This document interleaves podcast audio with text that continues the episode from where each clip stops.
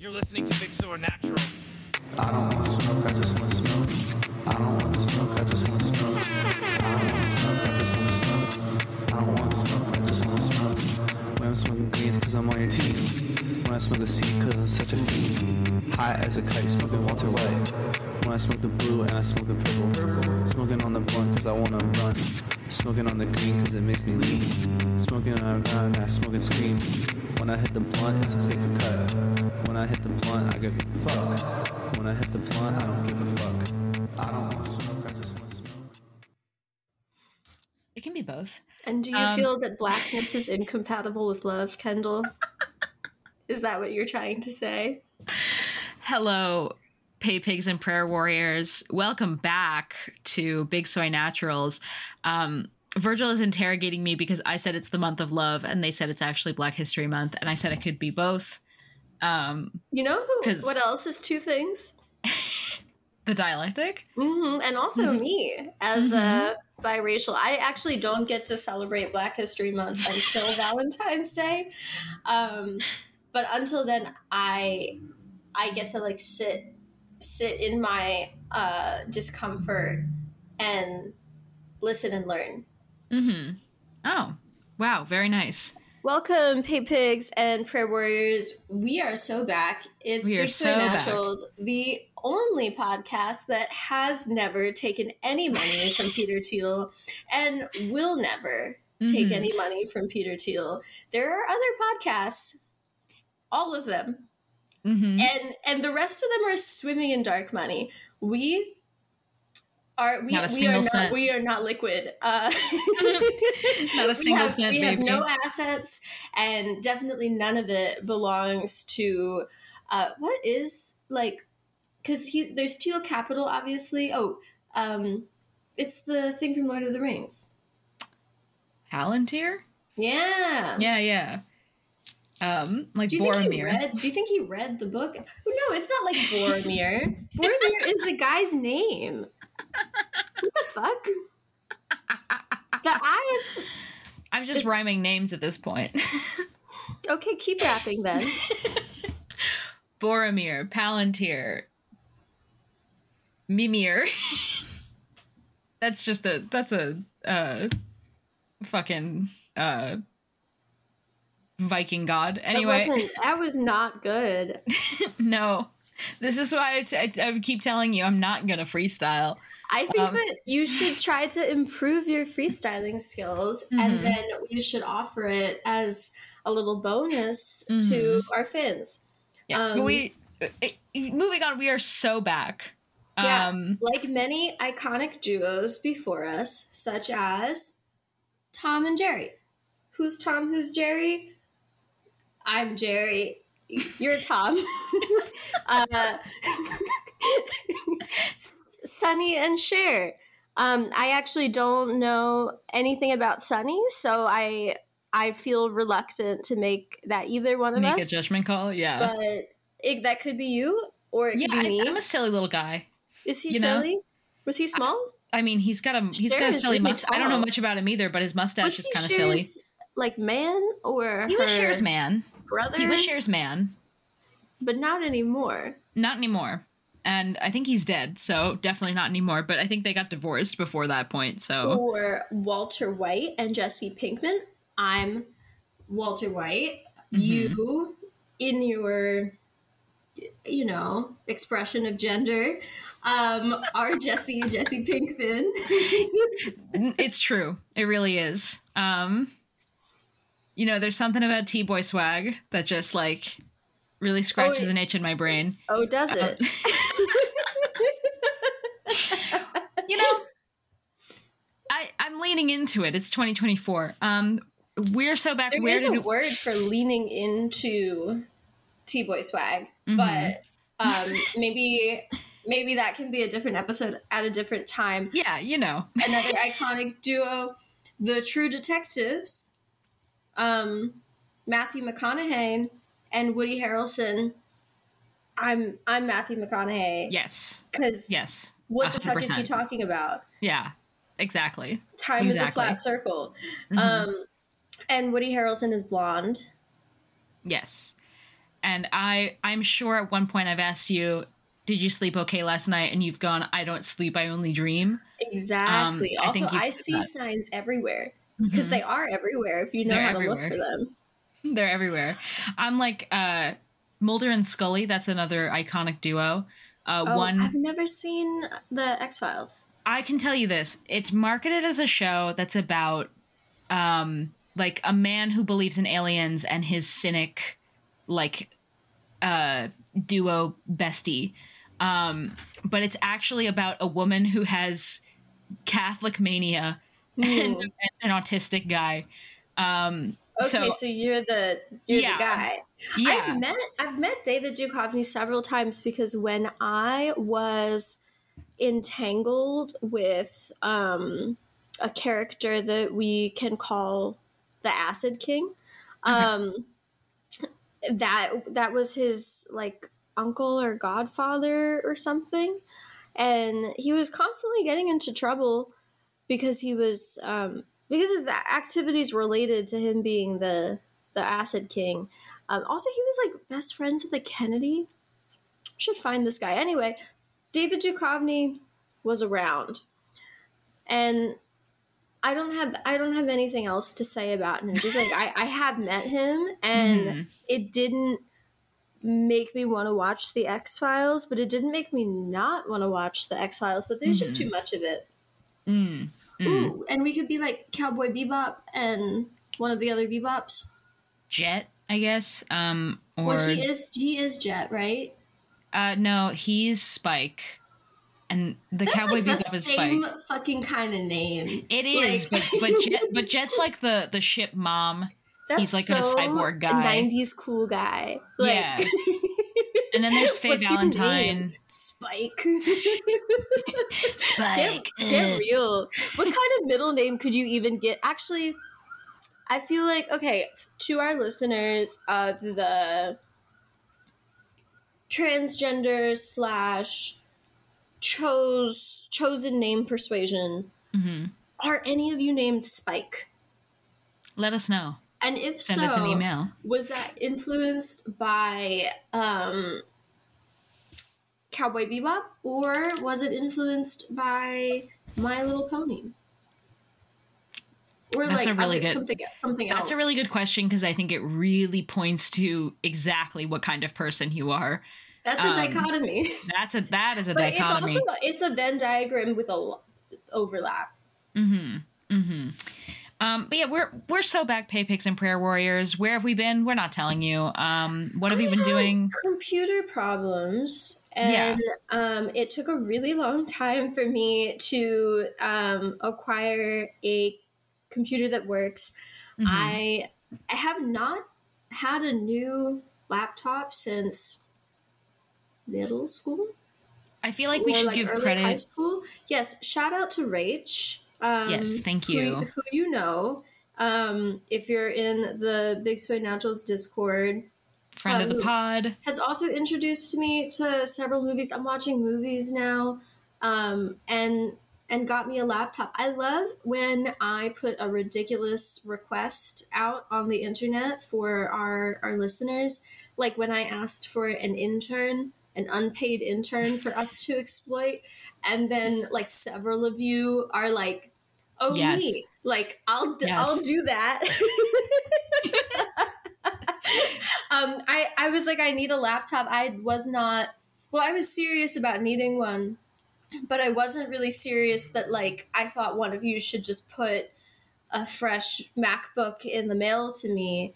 Um, but you guys Mhm. did it, and it, it's just like when Jesus turned the bread into more bread. Um, But Mhm. I'm Jesus, and I turned having a broken MacBook into a tweet that turned Yes. into a new MacBook. Um, yes. and since we're late to the start of the year, we're not gonna not gonna walk you through our predictions about all of what's gonna happen in 2024, which is the year that we're in now. But you should know that everything that we think is going to come true. It's correct. But I, uh, Um, I think before we get into our actual episode topic, which is, um, you know, quest- questions of love, and hopefully they help you in all of your future and past romantic endeavors.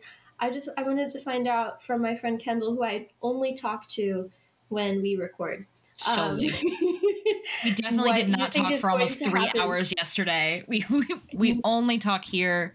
We exist in stasis. yeah, it, our friendship is purely a, a business transaction that generates negative money. Um, and that's that's kind of all it's all it's ever been to me um, and all it ever will be. That's how our relationship thrives just like walter white and jesse pinkman. Purely a business relationship. Um, but I, I would like to know um, what are some things that you think is going to happen in 2024 ins or outs Some ins and outs. Yes. or yeah either both up to you Yeah, um, I think for one thing, I think library cards are going to make a huge splash oh, i this have year. library on mine too yeah. i think it's 2024's hottest new co-working space Mm-hmm. Fuck WeWork. Fuck any of these places. Go to the library. Um, and something you should realize, you know, a lot of people really. I realized how like even though they've done a lot of PR trying to get people to realize that you can use your library card for apps. Um, Like a lot of people don't know you can use your library card for apps. Um, and you can also go to the library and ask them for a book that they don't have, and they'll go get it from another library. Um, I would really, really highly recommend going to the library. Um, and I think it's going to make a huge splash this year, especially as people start to like divest from a lot of streaming services, either for political reasons or just because they they suck even more now. Um, I think it's going to be a big a big year for the library. Sometimes they have snacks there. They do sometimes have snacks there. They sometimes have just like all kinds of like community events. Um, a lot of them are like kid based, obviously for childcare reasons. But then you have a lot of like, if you ask a librarian, "Can I just host something here?" They'll normally say yes um, to most things. Um, you they just have to fill you in into a slot. If you want to host a crocheting circle with you and your gay friends at the library, they will say yes to you most My of the time. My mom recently took over. She did like an accidental hostile takeover of a men's book club at her local library. Because apparently, some lady's husband, which is you know a man, um, Mm-hmm. he was resentful that like his wife's book club was for women only and that he couldn't join because it seemed like fun and um, he asked her if he could join and she was like no like you'll you'll ruin it uh, so he went to his local library which happens to be my mom's al- uh, own local library and like tried to start his own book club for men because i guess he doesn't have like friends So I guess they- what do they read, like, read. It on was- the it was like an open, open call for Okay. guys to hang out with him and be in a book club but my mom didn't realize that it was for men only um, or maybe she did and just ignored it um, but she and like six of her friends uh, who were all friends with each other joined um, so now it's them and this guy um, and he doesn't get to pick the books so she's just co-opted them. Yeah. Um, and that's what you can do at your local library. I will say, like, when I lived in Seattle, the Seattle library kind of had bad vibes because it was full of cops.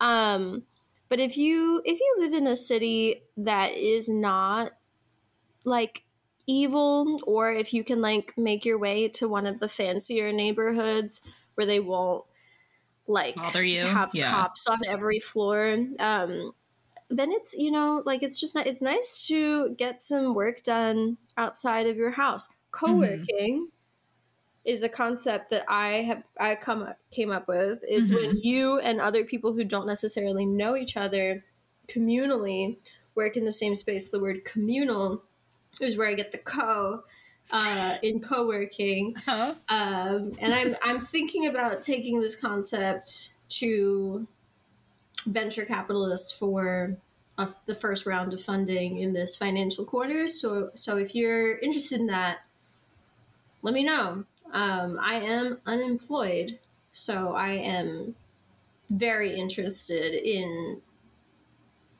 founding a startup. Yeah. Uh, the other thing that I think is out is in sorry um, Mhm. is um, dumplings from all nations and cultures. I fully believe They've that we will have. I, I I believe this because I want it to happen. Um, not necessarily because I think of a trend prediction, but I think there should be a fusion restaurant where dumplings of all of all cultures and nations come together as one. Okay, but I feel like this has been a like a Tumblr post that people are always like, "Yes, I want this." Like I feel like I've seen this idea articulated throughout my like adult and adolescent life. So why isn't there? Why hasn't it happened yet? I, like I don't think, think you're this the is the first year. person to come up with this idea. I think I think everyone now is the time. all for- dumpling. You know, everyone's talking support small businesses. So oh, I don't uh, actually.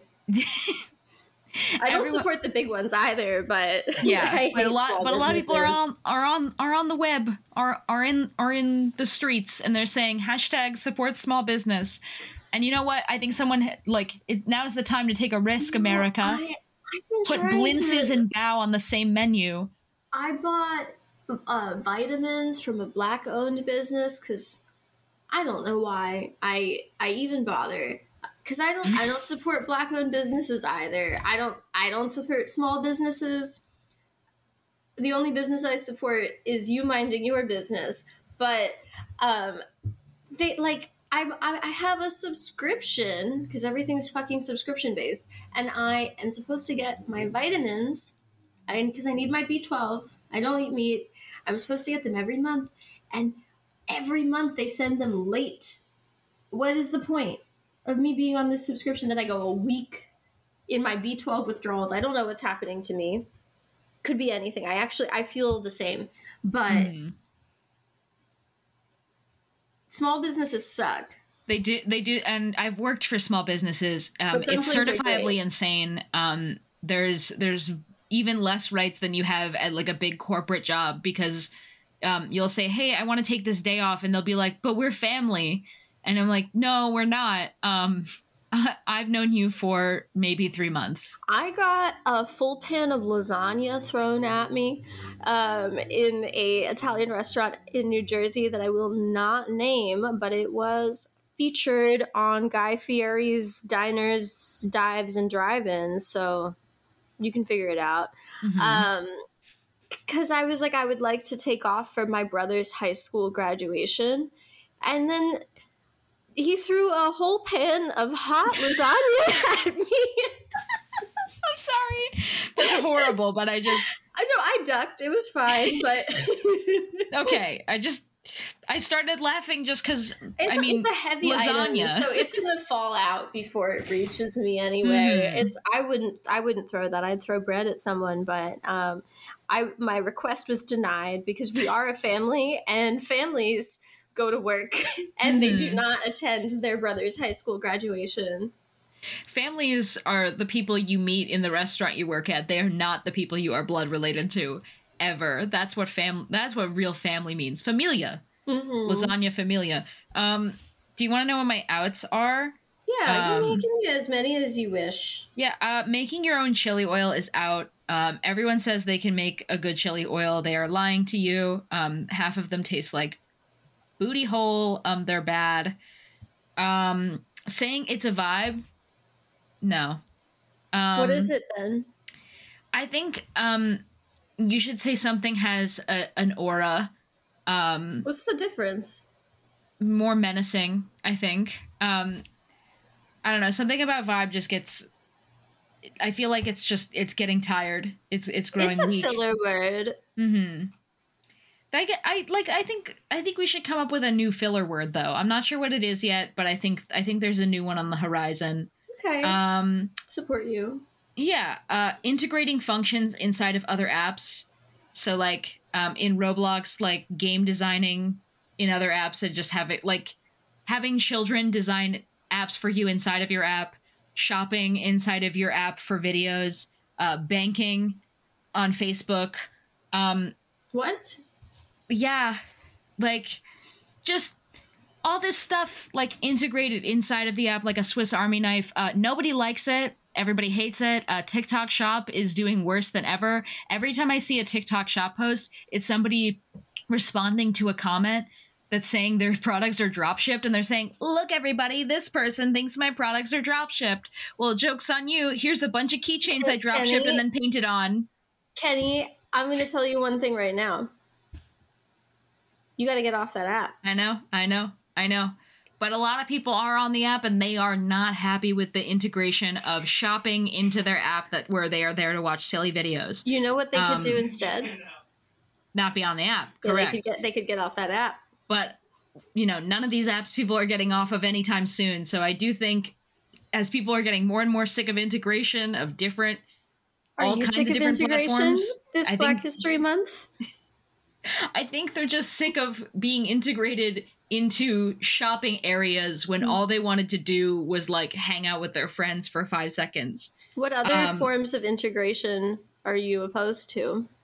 uh big banks Mm-hmm. coming into coming into my space um people who wear carhartt pants uh i said carhartt pants are also out uh any of that like uh dry clay jewelry gone um and oh uh self-hatred out out no I more don't think that that. I mean, that would be nice. For me.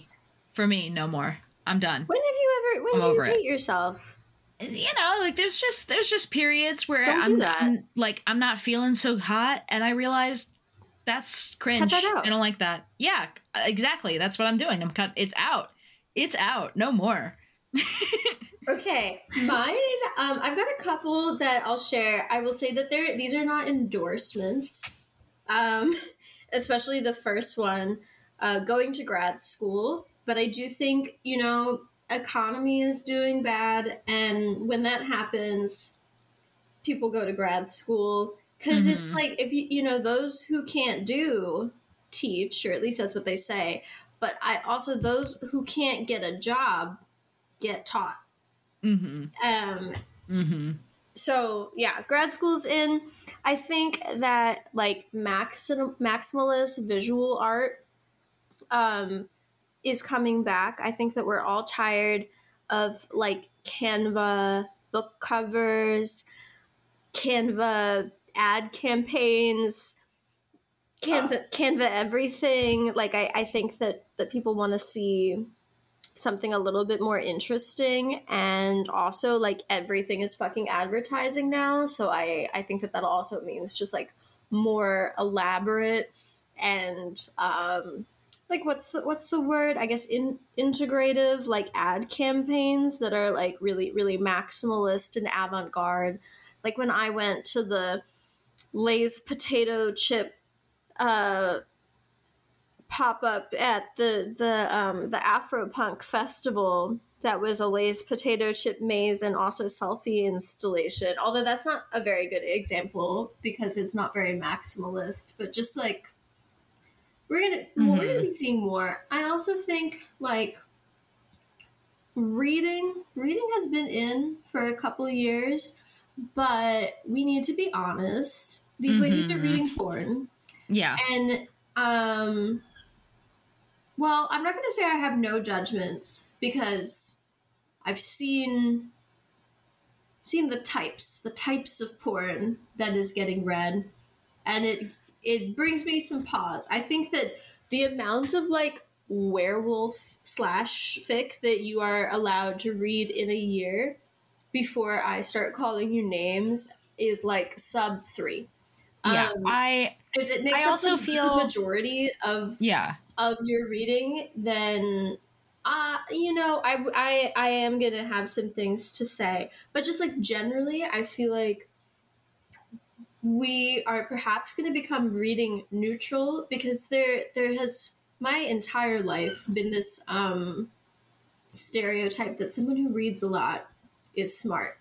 mm-hmm And I think that we're starting to learn that some of these ladies are reading porn. yeah they're And, just like- really smart and, and here's the thing. like that's fine but i would Yeah. say that it is a neutral and not an uh not an activity that is going to make you more intelligent Yeah. um, or or be intellectually stimulating and so i think that as people want to like find ways to show off that they are intelligent it's going to be through like conspicuous consumption of um, like actually difficult to read books whether it's like fiction or nonfiction as well as like interesting or complicated or like classic like film Mhm. um, and like you you can't just be a movie guy anymore because some of these movie guys they're just watching Marvel movies, Yeah. you know, And- and, and so at I this feel like, like point- that is not enough of a display of like intellectual um, prowess. The way that like just claiming to be someone who reads a lot or like someone who's really into films like would have been probably even 10 years ago even though i think a lot of the same thing was happening but i think that with um, everyone just like showing off all their business all the time on social media people have come to realize that like a lot of these people who are like oh i read 120 books this year Mhm. like They 110 were of them are porn and Yeah. then the other 10 were self-help books with like Um, 50 point font, you know, like where like the book Mhm. is very like short. Bre- And, like, it's, do- it's you know, brevity. do you but i i feel like someone wouldn't like wrap up their 2023 and say like this year i subscribed to 70 different onlyfans and i watched everything like it My wouldn't it wouldn't for be, OnlyFans. it just wouldn't be a show of uh, Mhm. intelligence Well, and, so i and- think i think we're gonna start asking okay what books though like you And- well, and I think I think we're on the downtrend for people just thinking inherently if you watch a lot of movies, you know a lot about movies, or you you read a lot, you know about books because you know Marvel's on the downtrend. Like all of their movies are flopping. Um, a subscription based like uh, we're we're realizing I think as a collective that um a lot of subscription based like TV is trash and bad. Um, it's it's no longer a sign of like a changing tide in the world of television. Like, oh, we're now in the golden age of television. We are back to trash t- TV. Uh, HBO Max was supposed to be the big uh, shift towards like artistic creations. And um, then David Zaslav took over, and now it's like H. It's I mean, they were with- putting it's out called Euphoria Max. before that. yeah, they were putting out Um, trash before that, but now it's like just they bought HGTV, so like it's just like your entire feed is just filled with like love it or list it, you know, and um like why did I buy this fixer upper too, you know, that kind of thing. Yeah, I think that just having a niche interest in art, um, in the past and and like in the recent past even just took a Mhm. little bit more work. So if you were someone who had an interest in film and you um wanted to watch more than just like what happened to be coming out in theaters because until like I, I want to say about 10 years ago, that was a pretty common like social activity that was just like mm-hmm. you may go to the movies like once or twice a month as like one of the things that you do with your friends. So everyone was like fairly caught up with what was coming out and had like probably seen at least one one of the things. So if you wanted to have like a more niche or focused interest than that, then you needed to to seek like outside sources You needed to seek it out. in yeah. order to to like watch those things but it's become very easy to develop a really like niche interest in like drivel. um and that's you know that's fine like we all have our things but i think our our awareness that having a really niche interest does not make you necessarily an expert on that subject it doesn't make you um like more likely to speak intelligently about it or to like have a lot of knowledge is that like that is a shift that has happened with Mhm. access um i'm not sure if it's quite the same for books because i guess there are people who like only read the books that come out at the airport Yeah. but i don't really think that I've said before true like I would love to be the airport book writer um, because you have like just like the right amount of notoriety that you have You know, some really big fans. I'm as, Um, some, as someone that goes to the airport. I've read some airport books. I read uh, when I was in fourth grade, "The Life of Pi," on the flight to South Africa. Changed my life. Great book. It's a great Um, book. Got that at the airport. Um, I picked it solely based on length because the flight to South Africa is 36 hours. And so I was like, uh, mm, I need the biggest one. And then the person at the airport bookstore gave me the, the biggest one. Um, I mean, air, airport books can be good. Airport books can be I good. don't think I don't think that it's totally the same as like going to the movies where you're just like, oh, what are the movies that are out? I'll see one of those. I don't think that people typically are like choosing books that way Yeah. or like that they ever really have. But I think that the like trend of showing off your reading like tracking statistics um, has maybe given people some increased awareness about like what types of reading some of the people who claim to be voracious readers are doing Mhm. and it's like oh okay like yeah you do always have your head in a book but the book is pornography the one and- thing Goodreads is, is useful for at this and point. that's like that's your business Mhm. but it does change perhaps like a, an outsider's perspective of like oh they're really smart because they're always reading Mhm. maybe not true maybe the books are supernatural fanfic with Mhm. the intellectual property names um replaced off, with yeah. like with names that sound real similar um yeah, her name is Raina yeah and Uh, Kyle. God. they're not that's not supernaturals yeah, uh sorry, um Samantha and Deandra, Oh, I don't even know what their name. So that's pretty good. I don't know. Sam and Dean. Um, so The last thing I uh, is oh apprenticeships. I think those are those are gonna make a comeback. I mean, they exist, but I think people are going to be seeking them out because again, Mhm. we're entering a recession, or like even if they're not gonna call it that, the money is not. the money's doing not there.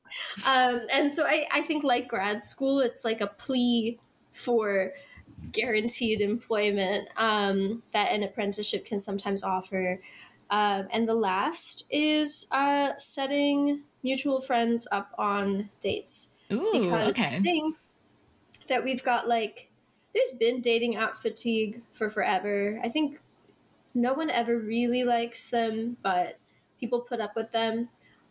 But like people used to set their friends up on dates.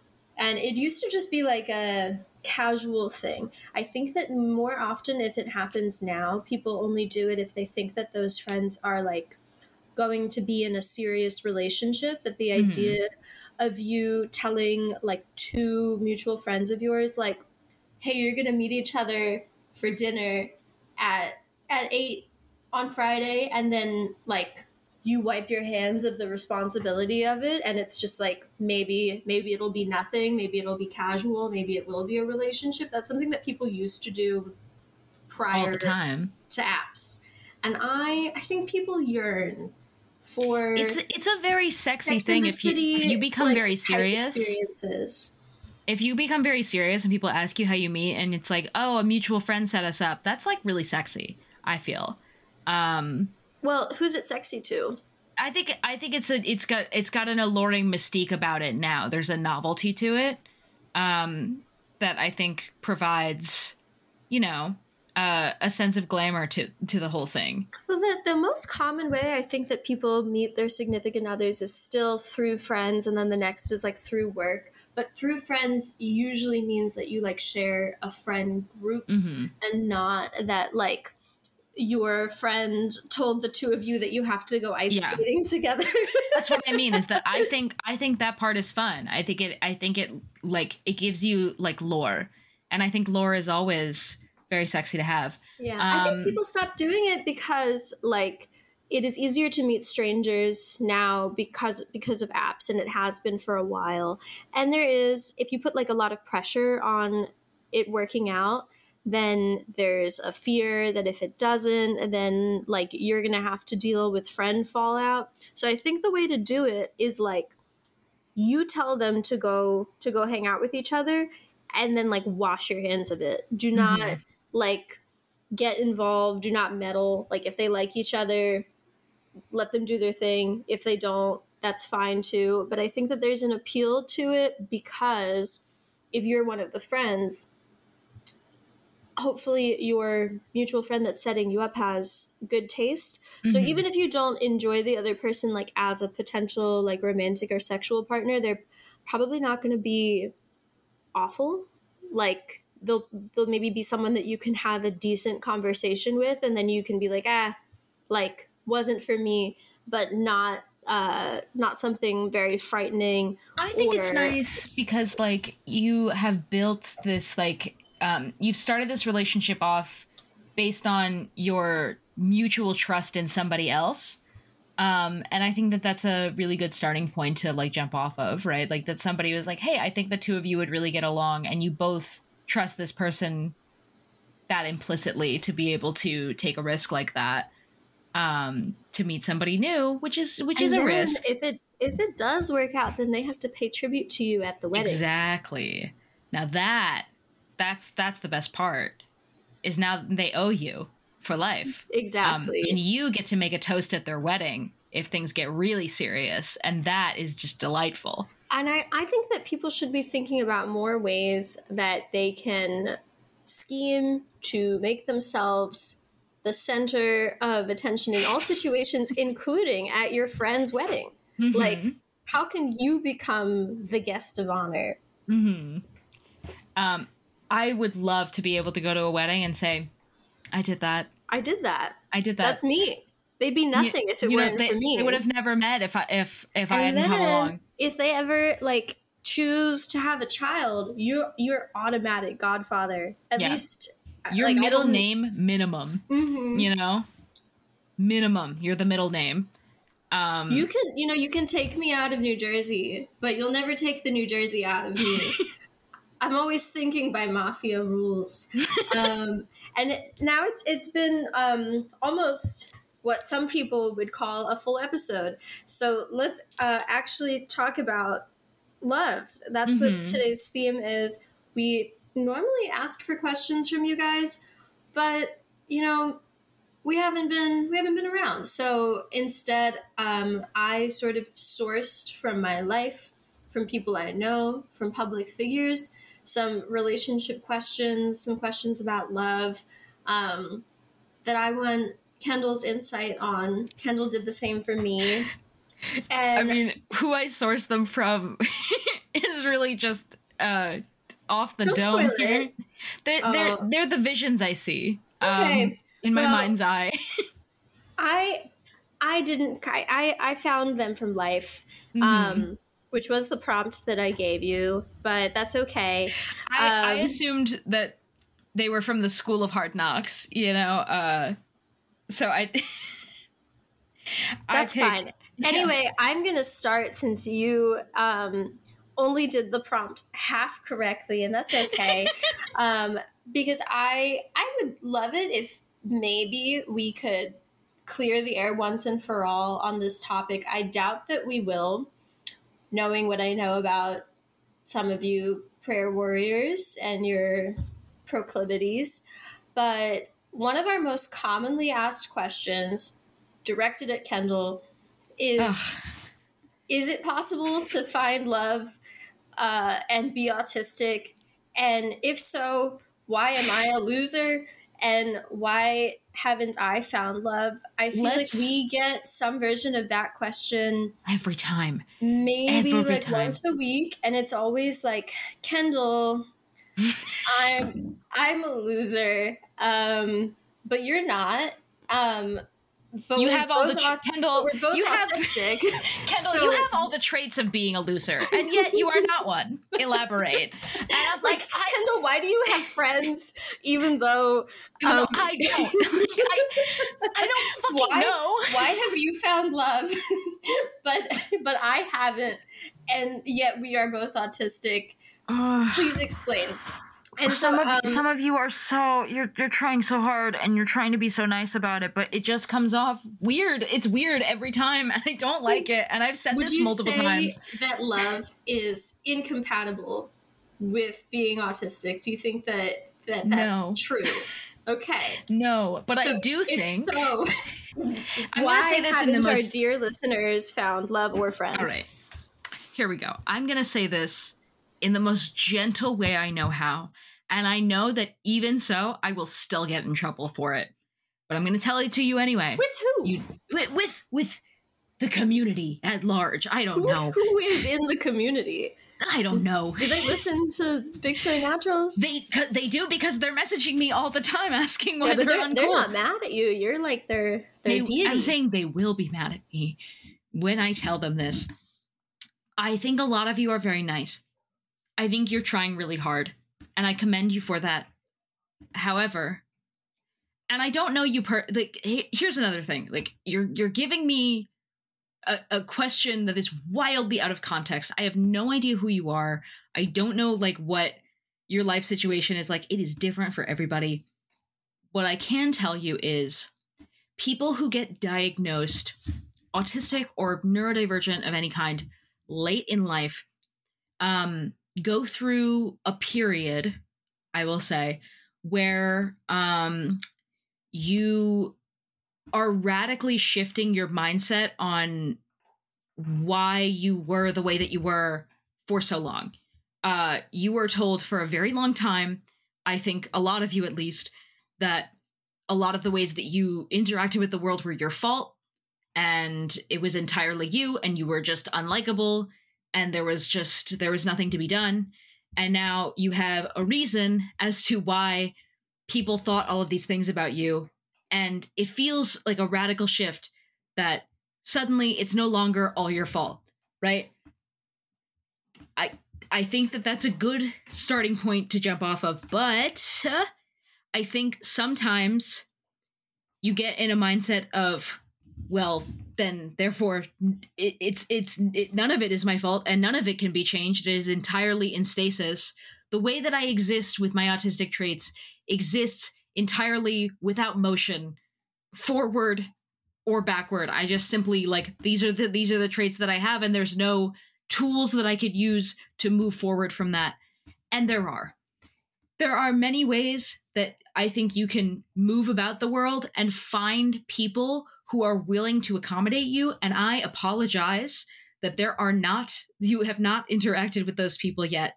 Um, but there are many autistic people who would like to be friends with you. There are many autistic people who probably wouldn't. I've met plenty who i am not drift compatible with Yeah, I feel like we should set up a service where I feel like- anytime that someone who sends us one of those questions, we send them to the last person who sent that question, and we set them up and say, "Now Yeah. talk, be friends, like go or go in love." talk be Do friends not hold us responsible for any consequences that, that come Yeah. as a result of your we relationship. need, we need some serious liability forms if we're gonna do this But yeah, you know what? If you if you ever do feel the impulse to send us that This type of is- question, I will send you to the last person who sent this it. is and the last time i will be answering this question i am putting it to bed Can I can I say one more? Well, we'll see because we we get some get version it of that. every week and They, i'm they really tired want to kind of kind of call you names and make you explain I- like why people like you. unintentionally saying like that i have like usurped loserdom even though i shouldn't have Can I say like, or how do I say this diplomatically? I don't know exactly what traits um, people who wonder about these kinds of things like hold Are in their out in me? mind when well when they're they're thinking of like I'm not cool I'm not a cool person cool people don't like me but I feel like whatever that metric is, I don't think that you would be considered cool. I No. was just in LA recently. I was hanging out with my my friend Mark, who is also your friend Mark, and he said Kendall suggested that we go to this puppet theater, which is the most Kendall themed suggestion ever. Do you want to go to this puppet theater? I told I'm not him sure how I when I suggested this to him, I was like, I don't think Virgil will want to go with you. and, and you know what like that's that's not for me but also like that's fine but yeah. i i also don't know if like in the minds of these people that the type of person who enjoys going to a puppet theater is cool. I feel like that's maybe one of the things that they might like to do and they think it makes them losers. And it's like actually there's other people in the seats. It's it's that the- I don't I, I really it- it's that I I'm at like listen I'm 29 It's also not a slight on you and your preferences that they are not all my preferences. yeah. I have been I've been playing a geography game like every couple hours for the past week. I'm unemployed. I now know all all the countries. That's not really cool either. no Um, and yet I exist in cool places with cool people Mhm. and I'm And so do I. and outside and I go to parties and I dance to fast music with no instruments. And you could do that or you could you could do something else. But I think that like the people that you are seeking approval from they don't necessarily have to be your people. Like maybe maybe don't call yourself a loser, but you could accept that the traits that you think are loser traits, they can just be neutral. Um unless, and they can be yours. and then you can just find other people that have them. Like you don't have to do stuff that you don't like, which and you and you can stop know, like- asking me to redesign you from the from like the Okay, bare essential you- building blocks to, to design. the, I the would most- design a person who doesn't ask me these questions. I would design a person who thinks, hmm, before I ask a random podcasting stranger on the internet these questions, maybe I should journal. I don't know. Maybe I should talk to people in my life about why I feel like an outsider all the time. I think that like people probably see that. I mean, I guess they they for sure do see, and that's why they're confused. That you have lots of friends who Mhm. like you and accept you, and they don't call you names for enjoying the too, puppet I- theater It's very or sweet. for having a like a large VHS collection of very strange and like unusual VHS tapes. Like I bought some more recently. Very yeah, exciting. like no one makes fun of you for the interests that you have. They might not like participate in all of them, but your friends like you and support you enjoying your interests and you also have a cool wife who wears great outfits and they're like what? They go, What why they- don't I have that? what they fail to realize is like the way that I move through the world is um very autistic and also very unapologetic about that. I guess also um I just I I've you you've mastered the art of like setting boundaries without making your boundaries like instructions for other people or like Yeah. problems for them because if you are doing something that maybe isn't other people's interests like you don't tell them that that's the only way that they can hang out with you. And that's what I'm trying to say when I say, like- that is not your interest. You don't like force yourself to have an unpleasant time in order to spend time with them. You're just like hey i would like to spend time with you but maybe in a different way. Yeah. and i feel like generally friend like people want more friends. If you're an adult this is maybe different if you are in high school um, but if, if you are an adult i think that it is safe to assume that every person that you meet would like to have more friends Yeah. um, like i have a very large friend group and i would still love to have more friends. Yeah. So I feel like any opportunity that you give people to show up for you as a friend, they will probably take. And so if they like invite you to do something that makes you feel incredibly uncomfortable, instead of like seething that that they don't like intuitively know that you you hate that thing and like feeling resentment and maybe like isolation or alienation like from your your friends or your lovers or whatever because they they want to do something that isn't isn't to your taste. Like what if you just like said you know like like that's that you That's want not for me. yeah and Thank but then also like maybe give them an opportunity to to do something that is for you it's Yeah. it's so easy i've never been offended when i i don't know how i have ended up with a friend group that has so many people of autism in it but i support all of them and i've never been offended when any of them are like I think it's Oh, because you're so I- supportive. I, I- think that's why. i'm not i'm i feel like i'm i'm average I think you well, I think you're very you're very encouraging. I think you you you give people a lot of space to vocalize their boundaries and their interests. and they're like, oh, I need to stand in this particular part of the room at the concert hall so that I get the best possible sound, but also none of the bad sounds. I'm like, that's cool. I'm going to go to the front so I Mhm. can see. You have fun hearing it. Um, Yeah. I can hear the music at home on my headphones. I can get the best the best sound on my Yeah. headphones at home anytime. So I'm going to go to the front. And they're like, well, I don't want to be surrounded by all those people. I don't want to be jostled. I don't want the bad noises. And I'm like, that's great. You do that. And I'm actually very okay I- with being and jostled. then I do not um, think negative thoughts about that Yeah. person privately well, you, you make that very i think the, the the reason you have such a big autistic friend group is because you've made that very clear cut that you you don't think negative thoughts about them for the things that they want to do while you do something else. I think that's why uh people like hanging out with you of of the people of the autistic experience. But i mean that's what i was trying to say when i'm saying like you're in a phase i think a lot of people are in this period where they are radically shifting their mindset that not everything is their fault um, and they need to get to a point where they can strike a balance between not everything is my fault and also i need to be able to properly vocalize my boundaries in a way where i don't um like you said give them instructions on ha- the only way the rigid instructions on the only ways you can interact with me yeah, I'm, uh, I'm gonna be real. If you told me that the only way that I could hang out with you was at a puppet show, you wouldn't yeah I I would have go. a hard time.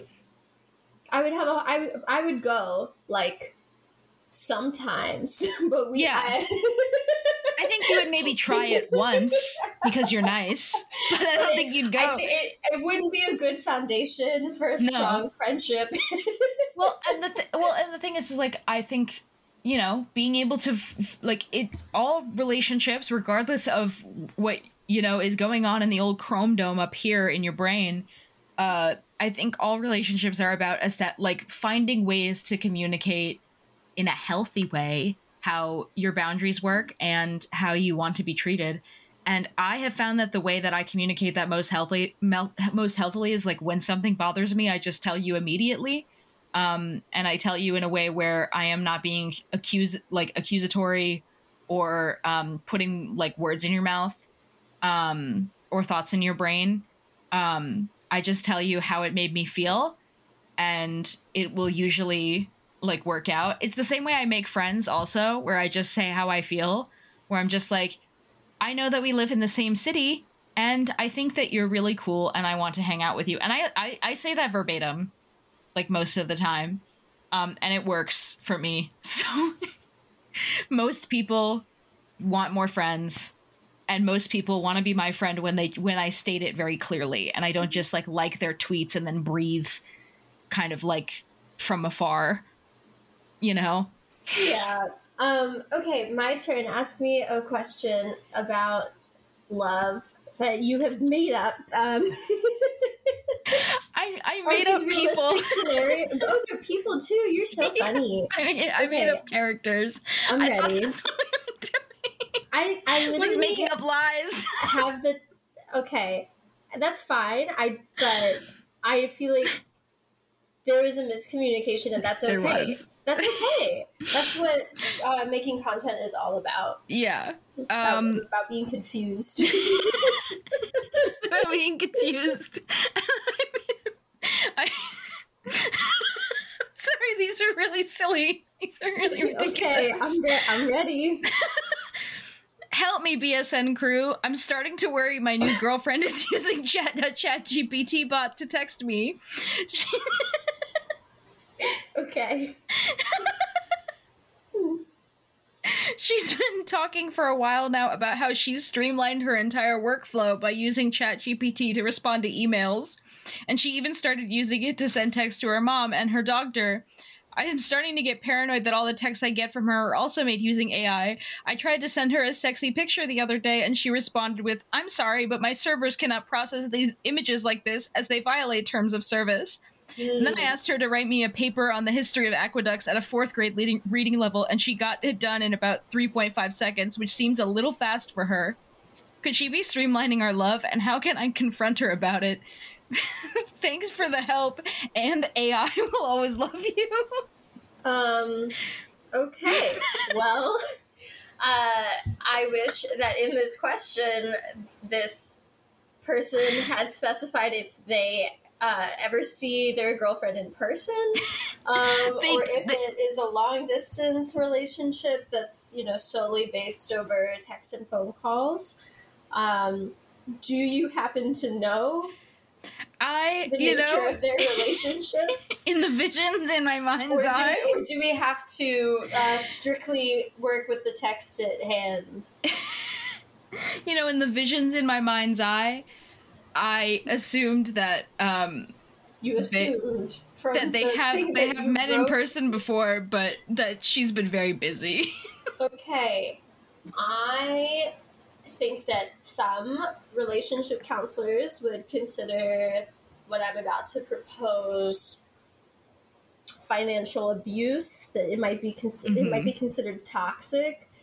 But I would see if you could like get their phone and internet plan changed to Mhm. under your name, which is honestly like it's not that hard to do.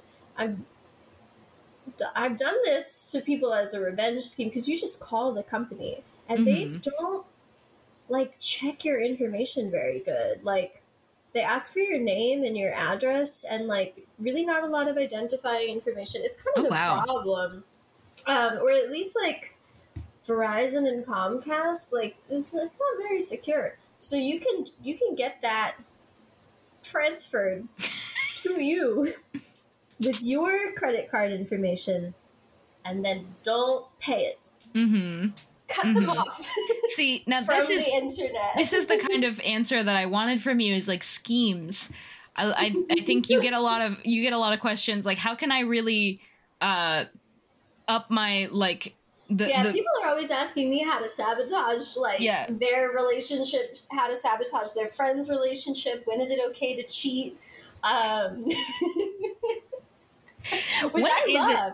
when is it okay to cheat to you Um, like honestly, like a lot of the time, yeah I I think that cheating has.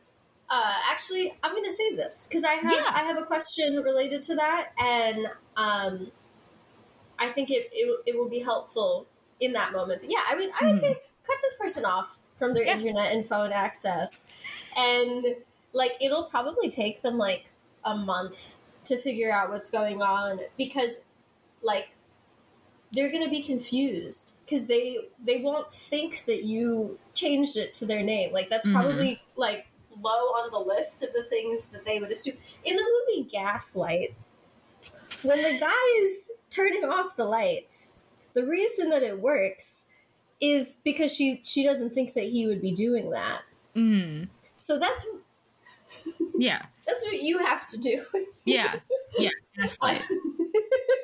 How do you And- think? And then I think then they will be forced to communicate with you in a more analog way. Mhm. At which point you can perhaps like take advantage of their vulnerable emotional state because like maybe they lost their job, you know, because they can't respond to emails anymore. They might be sick because they Mhm. aren't going to the doctor. So like this person is going to be at your whim.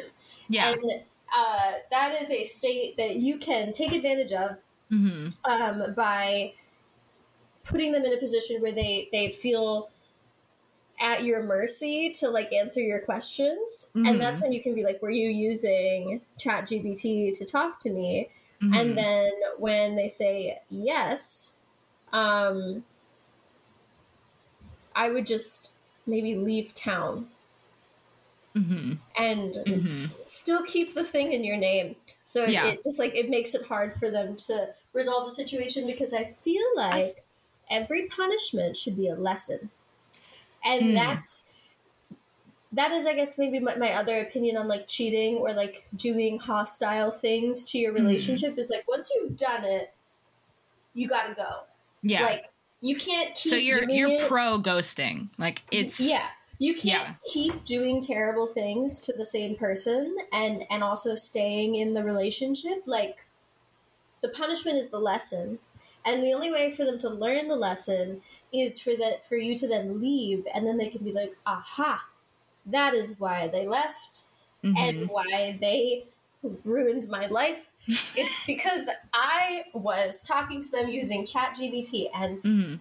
then they will learn at the end, and that's why you never use Chat GPT to talk Then they to learn a lesson. partner. But if you stay, then it muddles the lesson. Yeah. Then they're just like, oh my, my partner's being strange and confusing and hostile. Mm-hmm. I don't know why this is happening. A question I feel like we don't get very often, but I'd love to know your opinions on is is um, how your partner interacts with your family, um, and how that kind of affects things.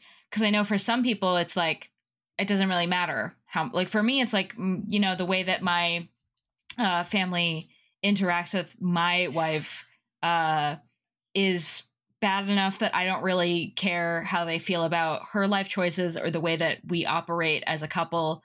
Um, but I know that for some people, family, like, you know, the Fast and the Furious, Yeah, family. I was about to say family's everything. Yeah, family's everything. family's everything. Um, I think like Vin Diesel, who's also biracial, I do feel like family is everything. I also, you know, I have an uh, I come from an immigrant background, so my family in the United States is just my like geriatric nuclear family unit. mhm. Um, so I grew up like pretty isolated from my extended family, which again, like thirty six hour flight, you have to read Life of Pi. It it's just not not accessible to get to South Africa very often, um, unless you have lots of time and plane ticket money. So um, it does like matter to me, and I think that in many cases it should matter to you what your partner's family is like unless your partner is willing to do hostilities to them. I remember um, meeting somebody once. Um, I don't know her anymore, and she definitely does not listen to this podcast, so I feel like it's okay. I will not name her at all. It's always Um, okay. Tell your business. I met this this girl. She, first of all, she was gonna be a nun in a convent like weeks before she met this dude. So like that's already Oh, uh, that's already a great straight? start to a relationship. Yeah. Um. So they um they went to couples therapy because his family was so awful At and the racist to her. of their relationship? Uh, no, this was like he's they, they're like engaged now. So like this is like they're engaged. I forgot to mention the timeline. They're in, they're engaged, and his family is so awful and racist to her. Um, so they go to marriage counseling, and the mar- the marriage therapist has like a sliding scale for people of color. Um, and they show up because he made the appointment, and she immediately is like, "You need to have a conversation with your fiance about how you don't think that she's Mexican."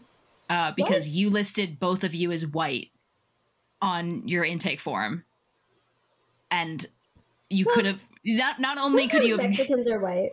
uh, but like like did listed them like as as white non-latino just like didn't like Interesting. and it's it's a very prominent point on the questionnaire um, and that's like the main conceit as to why they were going to marriage counseling was because his family was like driving a wedge between the two of them um, so i think that's like to me like and they still got married I so to me like that's a That's point of like another thing. I I dated a white person once who like their family was nice.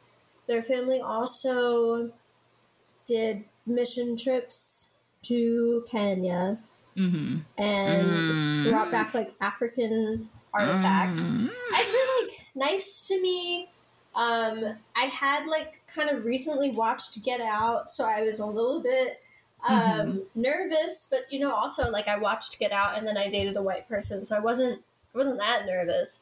um, and um, honestly, like nothing nothing very like strange happened besides like the occasional like like really trying to connect with me over Africa, and I would have to be like that. Kenya's like pretty far away, so I don't. I actually don't know too much about Kenya. Like I, I know what I've read in books, but that, that's Mhm. not a place I have a personal connection with. Um, and also i think that, that that relationship for me was when i realized i actually cannot have long-term relationships with white people and it was not so much that their family was racist because they were not really they were like fine but the food was kind of bland um like salad with no dressing. Yep.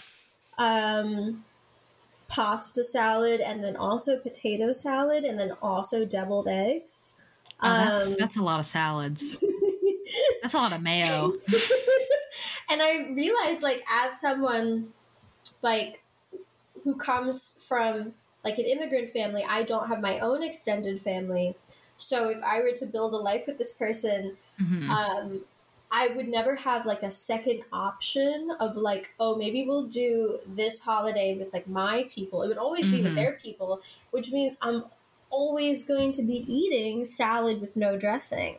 Mhm. And, and, I that's think just that a no that like the prospect of like decades of that was like oh no Mhm. no no so i think that if you know if someone is willing to like cut off their family and their family sucks then it's no problem but i also would not um want to suggest that someone cuts off their family just because they make bad salads. Yeah. So that's not really a good reason for me to to like try to set that kind of boundary with someone. So i would just have to put up with it and it's like Mhm. that's not it's not going to work. So i don't know if someone's if someone's family is shitty to you um they shouldn't they shouldn't bring you around. I feel like that's Yeah. easy.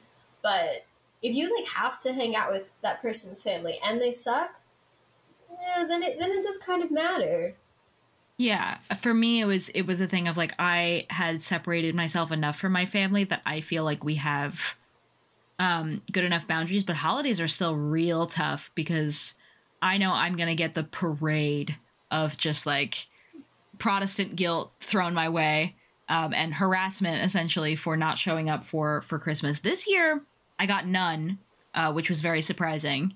Um Well, but usually that is not the case. hates hates pronouns Yeah. like all kinds. Yeah. I mean I noticed I noticed that uh, in multiple instances at your wedding, and I thought that it was interesting. mhm. Um, so yeah, I feel I feel like like those things are difficulties, and I don't feel like anyone should have to put up with that. Like whether it's your family or your partner's family, and like you you just got to have some boundaries about for how the much person you're, you're interacting with them. coming from the experience of the person who has like a bad family, I think it is your responsibility to unpack the feelings that you have about cut because it is hard to cut your family off. Um especially when they are hurting somebody that you love and you care about. Um and to I establish like really firm boundaries. Find it, find it difficult to cut Well, off. it's it's it's difficult in the in not in the sense of who they are to you um but more like who they are in like the role in your life right of the fact that like well you you kind of almost wish they could just be better they could be completely different people um, so that you could have that relationship that you want from like parents from your siblings from whatever extended family you have um, and you just don't. Um, and that that's the hard part i think. Not the part where like um, you have to stop talking to people who are awful to you and awful to your partner. Because most of the time when they're awful to your partner they're pretty awful to you also. Um, and if you're you only don't really realize that if you're really drinking uh, I will their say Kool-Aid. that um, I did do something when I was dating a white person that I thought was fun, and if any of um, our listeners happen to also be black people that are, I guess, currently dating a white person, which I'm not, but I did make the entire family watch Get Out with me, and I and then I was like, at the end of this, I need you guys to tell me which of you would be most likely to do this. and then they like they got into a fight amongst themselves. i mean then then their time is occupied and you can go do your own thing for a while you it know was re- that it was really funny for me. Um, I love that for you. Um yeah, I feel like it like you shouldn't bring them around your family and you shouldn't risk their like um their sense of just their general sense of emotional well-being if nothing else. Um and I think it is your responsibility as you start establishing more firm boundaries. If they keep violating them, you have to make the boundaries even firmer and keep cutting them off. And you Yeah, have to work on that within yourself. You can you can work on that with them. Like if they're a supportive partner i'm sure they will work on that with you. But it is also very much internal work because it is your family and these are your connections and you have known your family your whole life and they have not um get a So, gun. yeah, get a You- gun. You know, Second Amendment rights, baby. Get a Unless you live like. What are the, some of the anti-gun places? We got a lot of Australian listeners. mhm. I don't think that you can have guns there, but I bet you can have a spear. i think you can't have a gun in england for most things Oh, well, unless you're like hunting yeah. pheasants Those people should not they should not have guns access to weaponry. Um, okay, I have a um, another advice question for you, um, which is when is it acceptable to pine?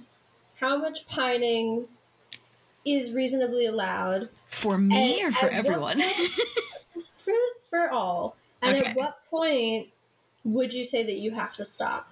I think pining is acceptable for as long as you are not becoming absolutely uh manic to the point like I think it is fine to pine until the point where they tell you very clearly and very concisely that it is never going to happen. And then if you keep pining after that point, it feels very much like a you're not really on that sigma grind set when it comes to pining. Um, you're you're filtering all is- this. A sigma activity to start with. Pining is not a sigma activity to start, but you're really just filtering all this like excess energy into uh, a fantasy that has already been broken. You know, um, I think the fantasy is great up until the point where it is, um, like if like if they'd never tell you, keep pining, go for it, do it for ten years. But if they make it very concisely clear, it's it's not happening. The buck stops here. Stop. Because then you get into modes of like misery by stephen king levels uh you know fatal attraction boiling the bunny kind of deal. I think your your fantasies become a little bit warped um at that point. Um and you just start hurting yourself i think. Um Yeah, I would say that it's acceptable to pine for as long as you want in silence. yes Um, although I really, like, I wouldn't, because I think that it's like unpleasant to suffer. Mhm. But I, you know, it was also I was raised Catholic, so I know that some people enjoy the feeling of suffering. And I wouldn't, I wouldn't want to take that away from them. So, you know, I think you can pine as long as you want quietly. But once you verbalize it, you the way that you proceed after that has to has to follow from cues that Yeah. that you receive in, in, in Yeah. Mm-hmm. response to that verbalization. And if you I think also there's a certain part in the per in the um the object of affection's life where you should stop pining maybe.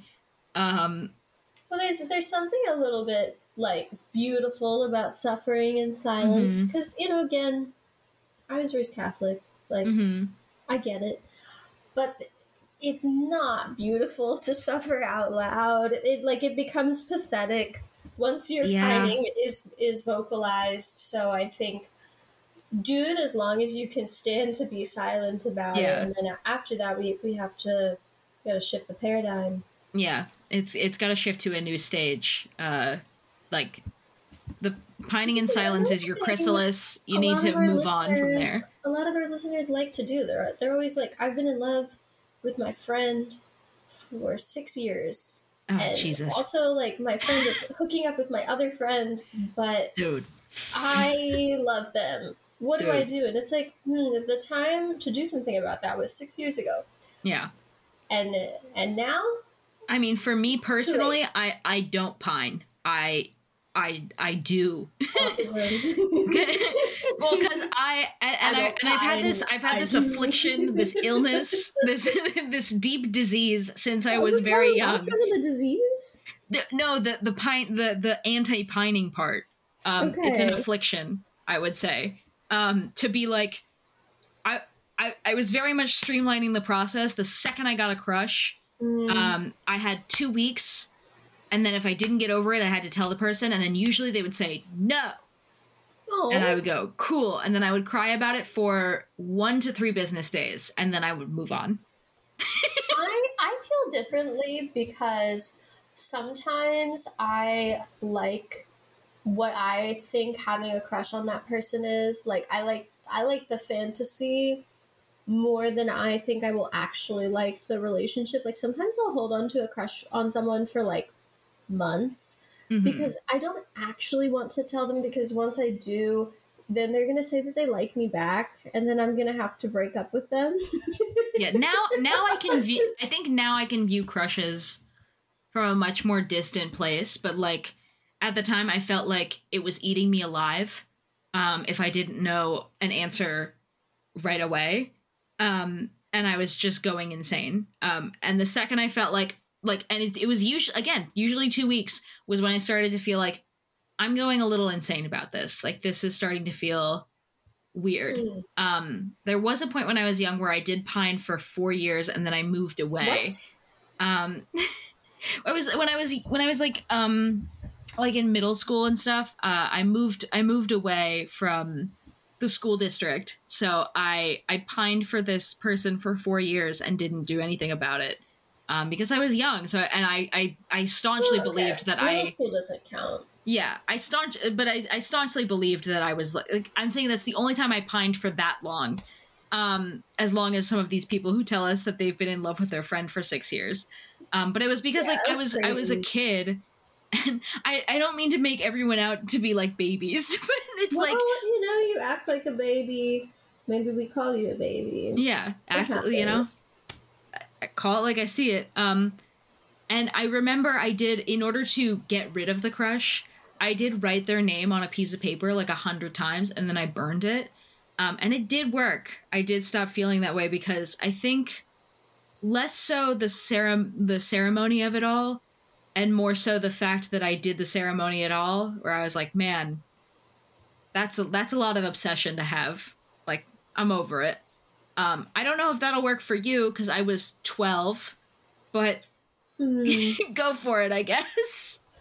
Okay, I want one of your questions from the the halls of your mind. Well, um, one of them I kind of already kind of phrased more as an advice question in terms of the family stuff.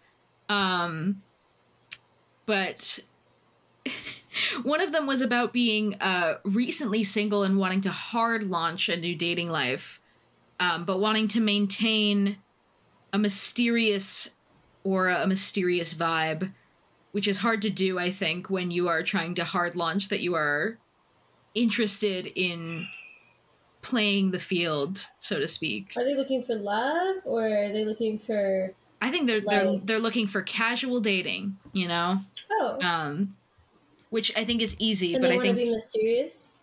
I think they they they're ready to yeah be mysterious, um, while still stating intention.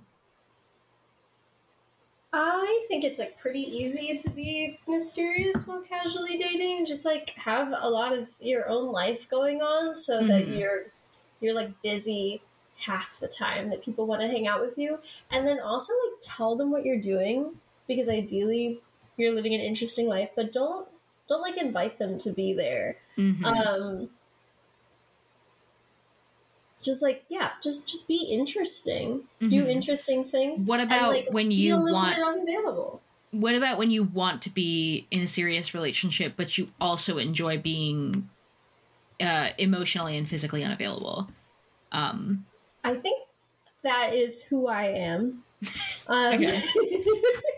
yeah. So, So this is a great question for you. I find it very easy. Mhm. Um, just like, yeah, just like be go go out to parties where there is music playing um, Mhm. without instruments that is fast and dance and like don't invite them or maybe like tell them that it's happening but don't invite them and be like you can come if you want um, and when they're like what are we just go like oh not this again and, and don't answer the question which is um, I'm not. I'm not proud of this, but that is like the way that I reacted to that one time when I was asked, or like a different time someone was like, "I really like you," and I didn't know that like that's a thing that people felt like they had to confess because I was like, "We're already seeing each other." Mhm. So my response to them was like, "I thought we knew that already." Mhm. um, when they were they were looking for me to maybe say like I like you back because they felt they felt unsure and instead I was just like yeah I thought thought that was established but thanks for telling me um, Is there any way you would ever like feel that it would need to be stated with more intention?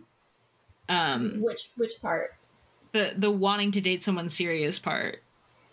Like, is there ever a time where you're like, I need to issue an ultimatum of like, we need to decide who we are to each other? Oh no, I feel like if you are having to hand out ultimatums, they don't like you enough to be in a Mhm. relationship with you. Mm-hmm.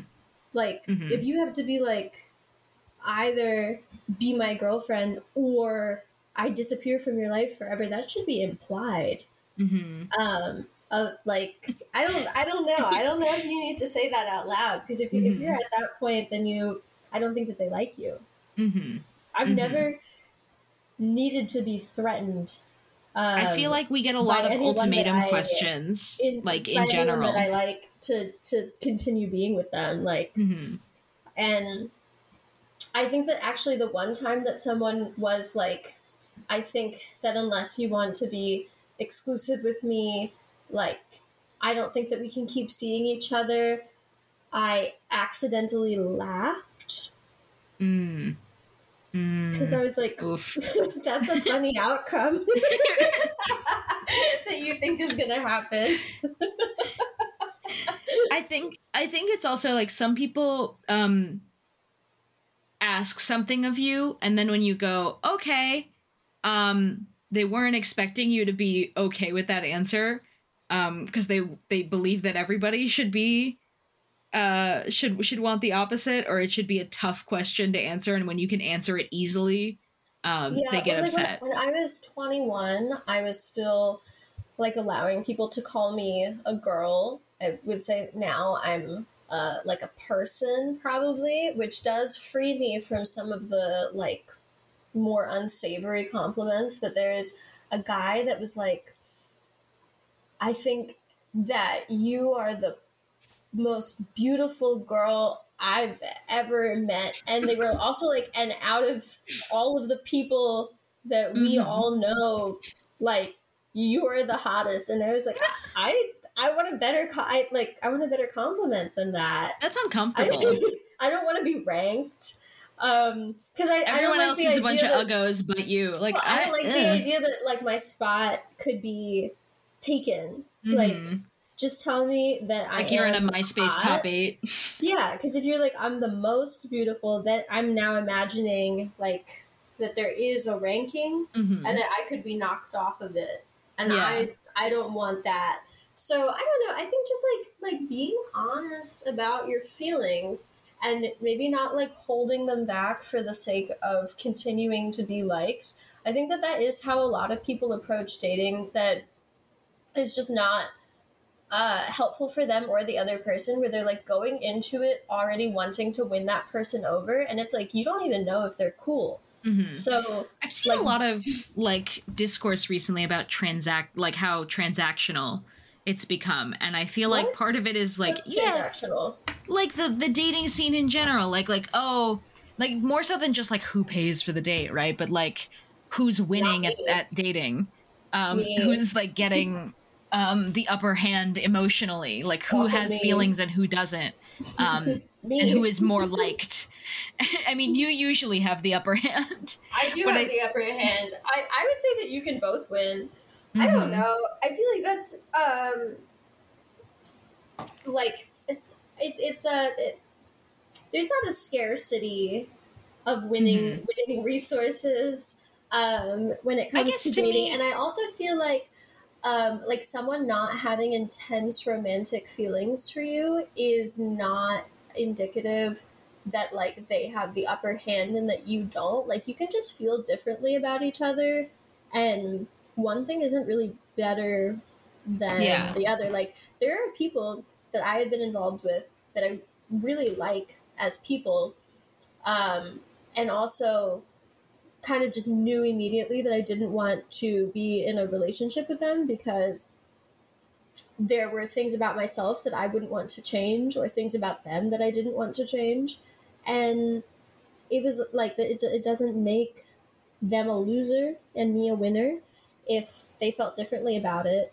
Um, I think when you like reach the point where you figure that out, you need to call it quits because it's not really fair.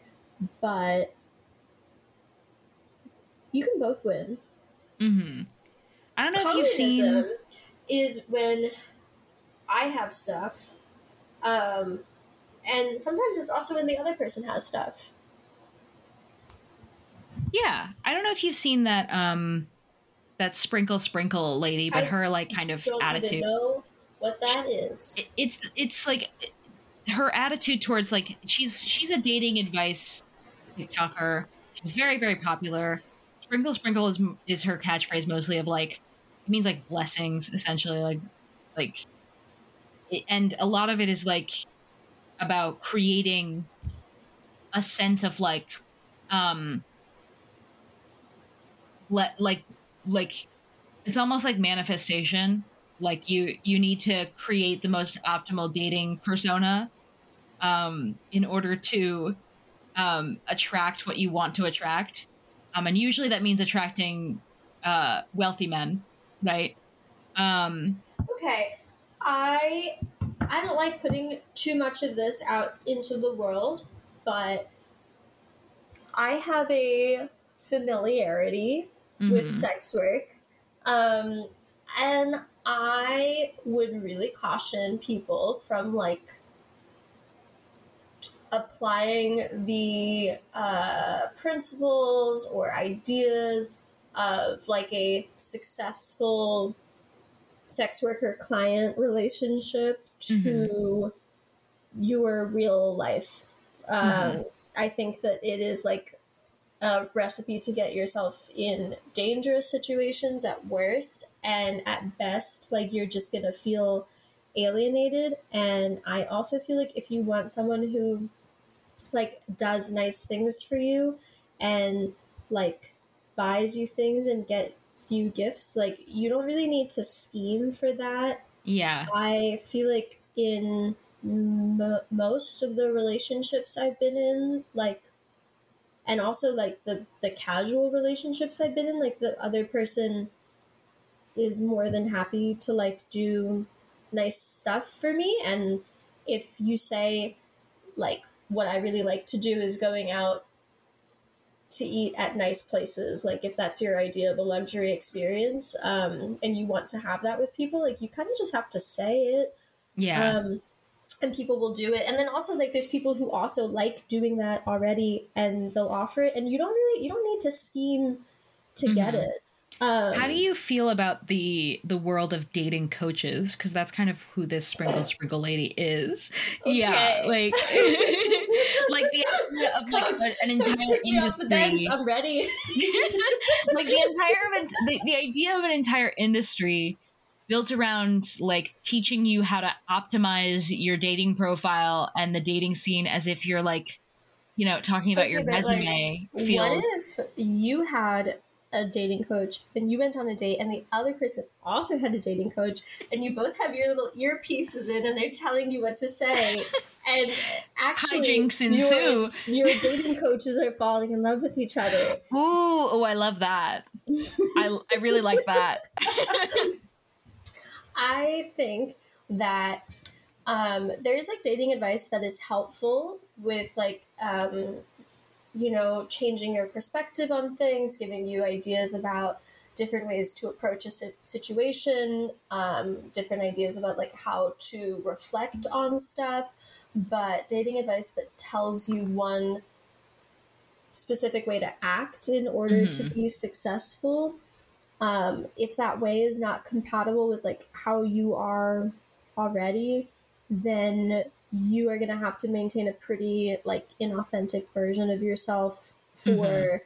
god knows how long probably not that long um, because i i feel like it won't it won't work but f- for an amount of time in order to be successful in like dating or relationships or whatever and you are going to feel pretty distant from the actual experience because you're going to think that the people only like you because of like a persona that you're putting on or because of like following rigid advice which is a feeling that a lot of like sex workers are familiar with about like people that are their clients where it's like Mhm. this person does not actually care about me even though maybe they might be going through some of the motions of a relationship because that's what their um, client relationship is like.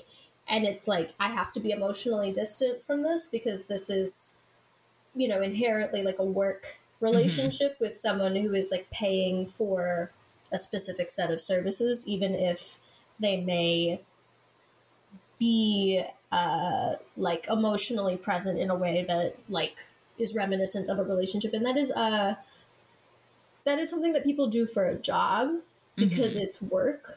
I, I think that a relationship should not feel like a job. Yeah.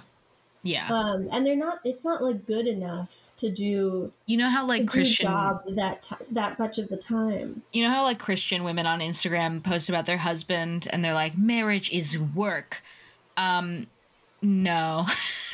It shouldn't feel like work. I think the the work parts of marriage to me should be the parts where you're uh, budgeting where you're doing like actual work together about how mon- how much you're paying for groceries um figuring out your insurance Okay, Maybe. I was staying with my friends who I think I listened to this, so hello.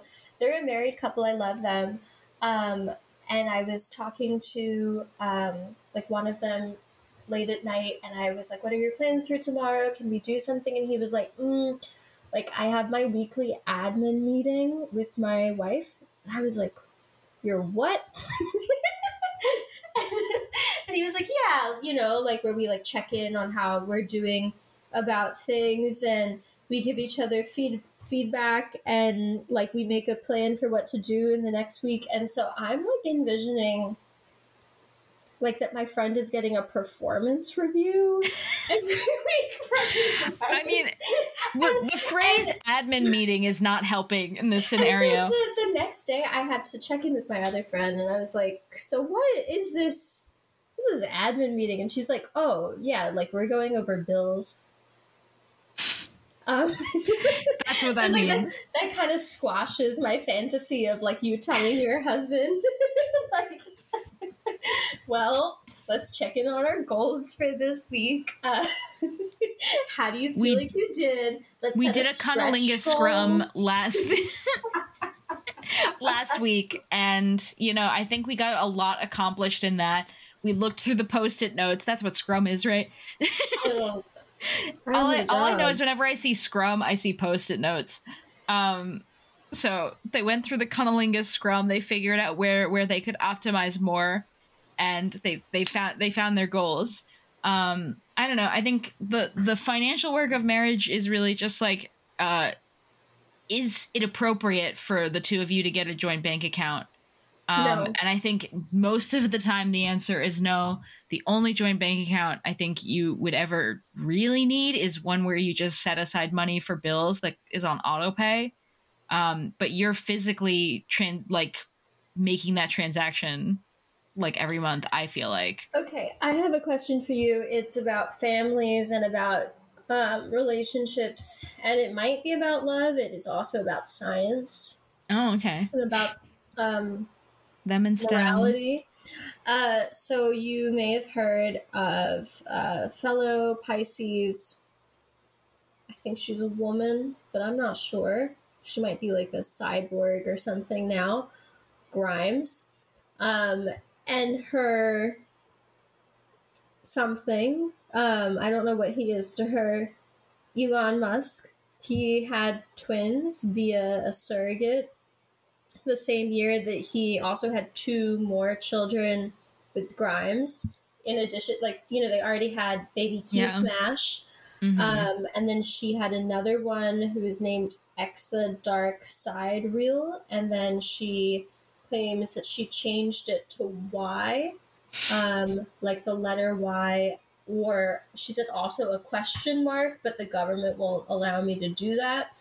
Um, because that one is hers. Um, the uh, baby Key Smash, whose Mm. name does begin with X, is Elon's to train as his protege, but Grimes gets the girl um, to be hers. okay Uh, and then Oh. and then they had one more child via surrogate again the same year that he had twins with a different person. Well, I guess that was the surrogate, but like that's not a person he's in a relationship with. He just felt like he should have two more. Mhm. Um, but then he had one more with Grimes, and that kid's name is Techno Mechanus. Okay Um, so Okay. I would like to know what advice you uh, would give to Grimes in this scenario. Um, I know that you've been thinking that you might want to have kids one day. Um, as someone who does want to have kids, do you think that you could maybe raise one kid and your partner could raise the other one? And then I you mean, have it third one that you share. I mean, I Um, guess to me, it depends on what the end goal is. It seems like the end goal with Elon is to create a son who's like an heir. It's very Game of Thrones. I She- feel like no, no, no. It's not Game of Thrones. She said that she thinks that her first son is Paul Atreides. oh man, so it's Dune. Okay, okay. Um, Um, I don't like that as an end goal. Um, I'm not sure what my end goal would be. yeah. Do you do you have? You could give her advice to make her stop, um, or to put this relationship to her advantage. Um, I mean, she to- really needs to start putting this relationship to her advantage because there's absolutely none right now. Um, I'm seeing no advantages anywhere. Um, like, except I guess one of your sons is now Dune Boy. Um, and I don't know but what the other one to- is. She doesn't get to raise him. Yeah, she has no. She she doesn't get to raise him. She gets Or nothing. She gets to be like I would. I think from from the interviews that I've read about their co-parenting dynamic, she is like mm, like a glorified nanny with their first Mhm. son, where she can be involved in the domestic labor of raising him, but in terms of the like structure of how he is raised and like what rules are set, which is normally something that parents come up with like Together. together. that's all Elon, but she gets to be in charge of Y, and so he's X, and then his daughter is Y because of. Uh, this is the worst. This is the worst. This is and the then worst. the third one is Technomechanus, and I'm not really sure uh, what role he gets to play. Um, I don't know. Yeah, I don't really get what what his what his whole I think that maybe deal he's is. supposed to be like um, Baby Key Smash's second. You know, Is he like in case of emergency break glass, new new heir? Well, I think maybe that, or like you've seen movies um, Mhm. where like the the king has like a younger prince brother who sort of like goes out with the sword and like Yeah, helps, yeah. helps the king like accomplish stuff. I think that that's Technomechanus's hmm role. Until Technomechanus gets a little too big for his britches, you know, um, his pantaloons. Yeah, I mean, I think I think in like medieval. medieval. movies, it doesn't always work out. Sometimes Usually, the, younger second brother is is out to to get the first brother. scheme, but Mhm. I don't know. I don't know what. I mean, if the end goal is is for with is with is for the brothers to have a medieval scheme, you know, Well, then that kind of that kinda Smash works for me. Supposed to be Paul Atreides, yeah. and also like it's funny because he's got uh he's got nine other children. Yeah, he's got so many kids. I was gonna ask so like I guess mm, they don't get to be the anything. king. Um, maybe they weren't. Dukes, got- maybe. I think yeah, maybe they got like tainted in the co-parenting relationships that Elon had with the other other women that he had children with. Because I mean, several of them were, don't like, talk to as him, Sane, as so- insane as Grimes, and when he was like, "I want to be solely responsible for." Uh, the And she was the like, "This will really fit with my brand." Yeah, and she's like, I love that. I think it would be great if you raise the boy and I raise the girl and we name them X and Y, and then we have a third one named Technomechanus. None of this situation works for I me feel- personally. I feel like I feel most bad for Technomechanus. I really do. I just know he like he's he's eating like potato He's like- chips for dinner. Like, well, he's he's a baby. Yeah. He's, I still. hope he's not. Oh, I mean, I look at what got, like, eats for herself. assigned butler at birth, kind of like. Yeah, I mean, like he's just like what, like what is what is that word? Uh, footman, a footman. Well, well, footmen are staff. I feel like he might he might at least get to be part of the household, but Hmm. and then I Chief I also advisor. Don't, I don't know what role the two other ones play from because he he had Yeah, the twins. twins with a surrogate the same year. Yeah, I don't know. It seems like he's just trying to like, sire as many children as possible to like I mean, repopulate the earth one or whatever one the hell. is named Saxon, so I feel like I know what his intent is. Mm. but I also it seems like he does have plans for like specific roles for them to play and I'm just I'm curious about what what those are supposed to be. And so yeah, what what advice uh, do you have I mean, for someone who Oh, God. is in that situation? Grimes, um, I you mean, know, sh- the advice if I'm in that situation is stop. The advice for her, I guess, is um eh, you need to start getting some benefits for this.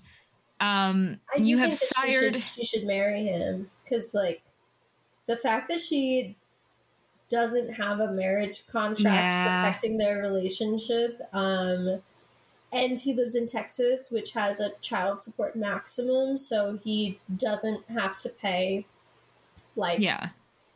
proportionally to his his billionaire like assets um child support if they had a like a marriage contract that would not be as much of a problem so that i feel like is my advice to her is like marry that man which i would never tell anyone else to marry elon musk but Yeah. she's already got three kids with him like Yeah, th- th- this is, and I feel like on a much less extreme scale, a lot of women get into this scenario where they just they have, um, they have joint bank accounts and children and and other assets tied with men who they are not married to like, or do, or have no legal have to marry that man, but then like sign some other kind of contract with yeah him. some some contract any contract something legally binding that gives you uh, recourse of any kind um, and that's my advice to anyone who is Who like- was Grimes? who is grimes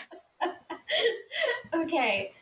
Do you have um one more for me, and then I think I have one last one for you. I don't think i do You don't? Well, then I have Yeah. I have one last one.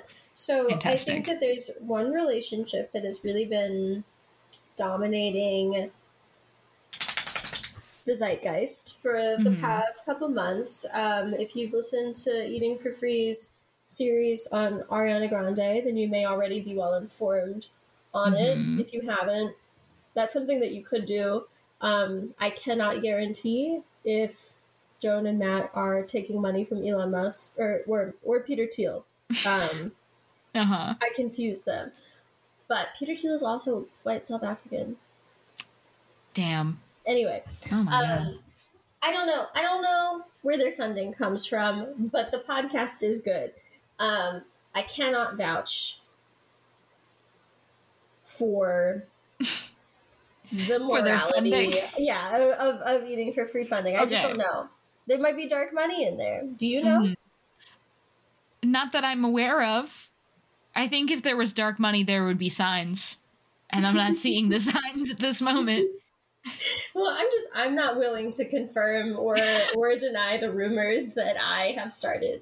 Um, anyway, Ariana Grande maybe allegedly broke up a marriage between SpongeBob and a different person. Um, she was also married. I don't know if she still is because you can No, I don't think you can she be is. separated at like and not divorced, but whatever. Um, when is it okay to break up a relationship as a married person? Do you feel like your marriage is under attack? Um, and could at any moment be undermined by uh, fans Ariana of Ariana Grande. Grande or Ariana Grande herself?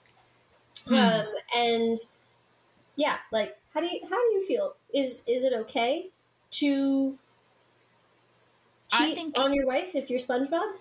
Um, I think it is okay to uh, cheat on your wife if you are still a theater kid in your 30s, because it's just kind of inevitable. That's going to happen.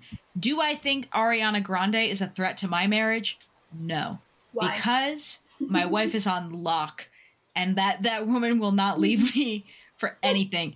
Um, because anytime somebody flirts with her, yeah, but what if uh, she Grande doesn't she doesn't know it's happening, or what if she does, Grande she's like, "This is gross." and made dolphin noises. Um, would you feel like your marriage was under attack?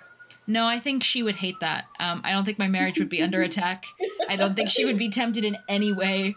Um, I think that would set off her sensory issues, and I also think most of the time she either when someone's flirting with her when I'm there, which is a lot of the time because she's a very beautiful lady and people want to talk to her, um, and they think that I'm her little Muppet friend uh, because I'm too short to be seen and she's six foot. Um, she's a beautiful tall woman, and I'm I'm just here. Um, that she either doesn't recognize that they're flirting with her, or she does, and then she's like, "Okay, bye," and then she goes, "He was gross. He was ugly." Um, most of the time, she says that they were ugly. Um, like so, But I I is not ugly. She's got like bird-like appendages, I and think she that can make dolphin noises. I think it ugly can mean a lot of things to her. It doesn't mean that they necessarily have, ha like have bad looks. It could just mean that they made her feel like she was covered in oil, like a like a bird in a BP spill. and so therefore, therefore they are not compatible. hmm Um, as someone whose marriage is not under threat by Mhm. the possibility of Ariana Grande Do I suffer from privilege? wife, do you um do you have prob- do you have problems with other people cheating? Does it is it something that you want to get involved in? Do you have Not a really. hardline stance? Um, I think re- Is to me a crime no that should be tried in At the Hague? court? no, I think I don't think home wrecking is a crime. I do think it is an unacceptable social crime in a lot of instances. However, I do think it's highly contextual. I think sometimes the relationship is almost over. Um it's functionally dead and something just happens. Um do I think that that means that person shouldn't like be held accountable for not ending the relationship before that point? No. Um I don't think that they should get off- held accountable. Like you could I- just break up with them. I mean, they should say sorry. I feel, but I feel like that's that that's accountability to me is that they should say sorry or they should at least not involve you in their life anymore. To me, when I break up with somebody or when I have broken up with somebody, I do not speak to them anymore. That's a personal preference. Um, I haven't really met people who I break up with that I want to be friends with still. Um, but it, I Well, also think like if now it's too late for you to I think that one out. I think if they hurt you um, in that way, if they cheat on you, they have a responsibility to not uh, contact you for a period of, of time until you deem it okay. Um, and I mean, not contact you, not like send you an email saying like I'm sorry if they if they say don't talk to me, don't talk to them. Um, I think that's the accountability I'm I'm willing to go to. Uh, is is personal responsibility to another person that you've hurt, uh, but not responsibility to the public at large or even the friend group. I feel um, that you Yeah. have. I um, I think cheating is fine and that more people should do it. um, I feel like people act like it is akin to like killing someone's dog, And which it's is not. a it's a crime. That's a crime that we should. I mean, you know, like no prisons, but I we should all get involved. I think if our part our friend's partner killed their dog, I would t- I would take a stance. Um, or if Ariana Grande killed someone's dog, I would be like, hmm, I need to know more information about what led her to make this decision uh, before I can continue supporting her as an artist. Uh, But I- cheating, I think that people think of cheating as like the the most evil, heinous thing that you can do in a relationship, and it's just like one of the many bad things that you can do to someone in a relationship. And I think that like very often people project the like hurt that they felt when it happened to them or like over the idea of it happening to them onto the like concept at large and like you're allowed to have your feelings hurt but not everyone is your shitty boyfriend yeah. um well also i feel like people often see cheating as a symptom of the larger problems with like because a lot of people who are abusive in other ways also cheat. Yeah. Um and so they think that cheating is the symptom of but it gets being it an gets like, abuser. singled out as like the worst the worst thing that you could do to someone in a relationship and it, it's it's It's actually really not. not the worst thing that you could do to someone. I think that a lot of the like conversation around cheating is one that is like rooted in misogyny because it's a way to I guess also like project some of the anger that you feel at your partner who you still care about and love and whatever because like that doesn't change when they do something bad to you and you get to like remove some of that anger onto the other person that they were involved with. And then like you can remove it even further by projecting those feelings not like onto anyone that was involved with you at all but like some random lady that that had sex with SpongeBob. I don't know if they're having sex. I don't. i mean They could be. i don't i don't really want to imagine it personally for me I just, I, Um, I just realized I said that, and I don't know. Uh, Yeah. Allegedly, they could be having sex, but they could be doing. They could be making those dolphin noises together. That could be Mhm. sex for them. They could be like, harmonizing. Sex is it's personal Mhm. between the people that are having it, and so uh, for for theater kids, I don't I don't know what they consider sex to be. Mhm.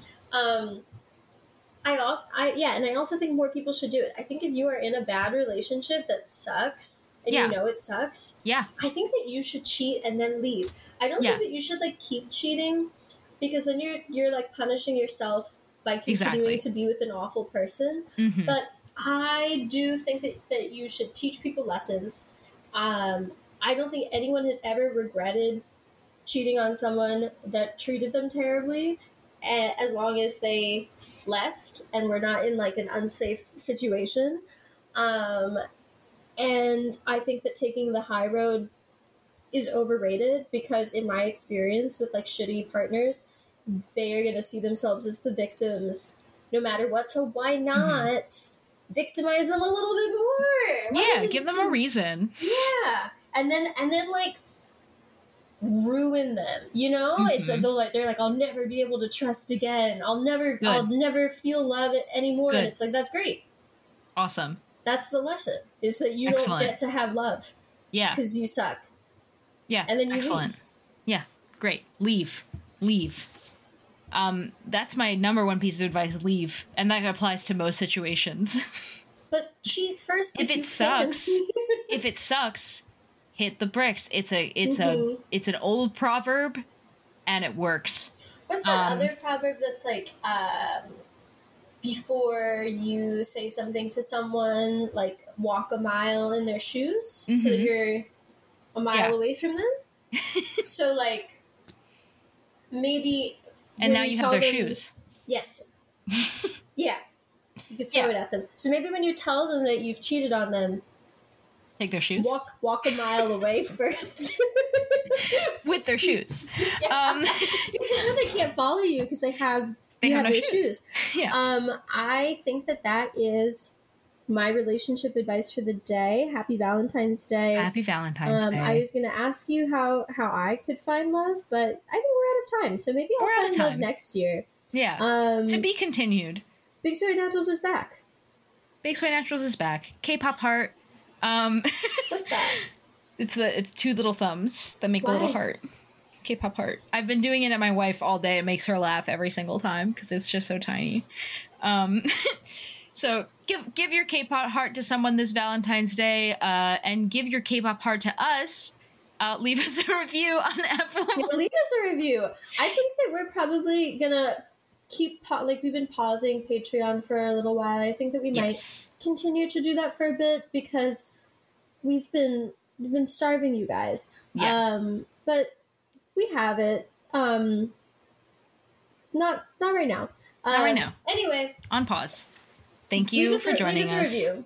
Bye. Leave us a review. Bye.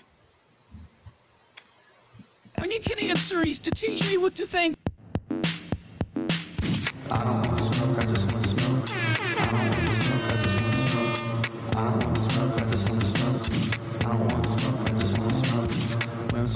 cause I'm on your team.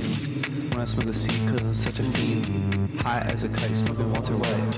When I smoke the blue and I smoke the purple. Smoking on the blunt, cause I wanna run. Smoking on the green, cause it makes me lean. Smoking on a ground, I smoke and scream. When I hit the blunt, it's a clear cut. When I hit the blunt, I give a fuck. When I hit the blunt, I don't give a fuck. I don't wanna smoke, I just wanna smoke. I don't want smoke, I just want smoke. I don't want smoke, I just want smoke.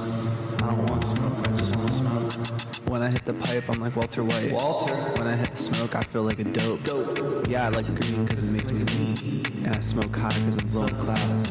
When I'm getting high, then it's time to smoke. When I'm smoking loud, then it's time to blow clouds. When I hit the blunt, I don't give a fuck. When I hit the blunt, it's like, give a fuck. I don't want smoke, I just want smoke. I don't want smoke, I just want smoke. I don't want smoke, I just want smoke. I don't want smoke, I just want smoke. Big Soy Naturals.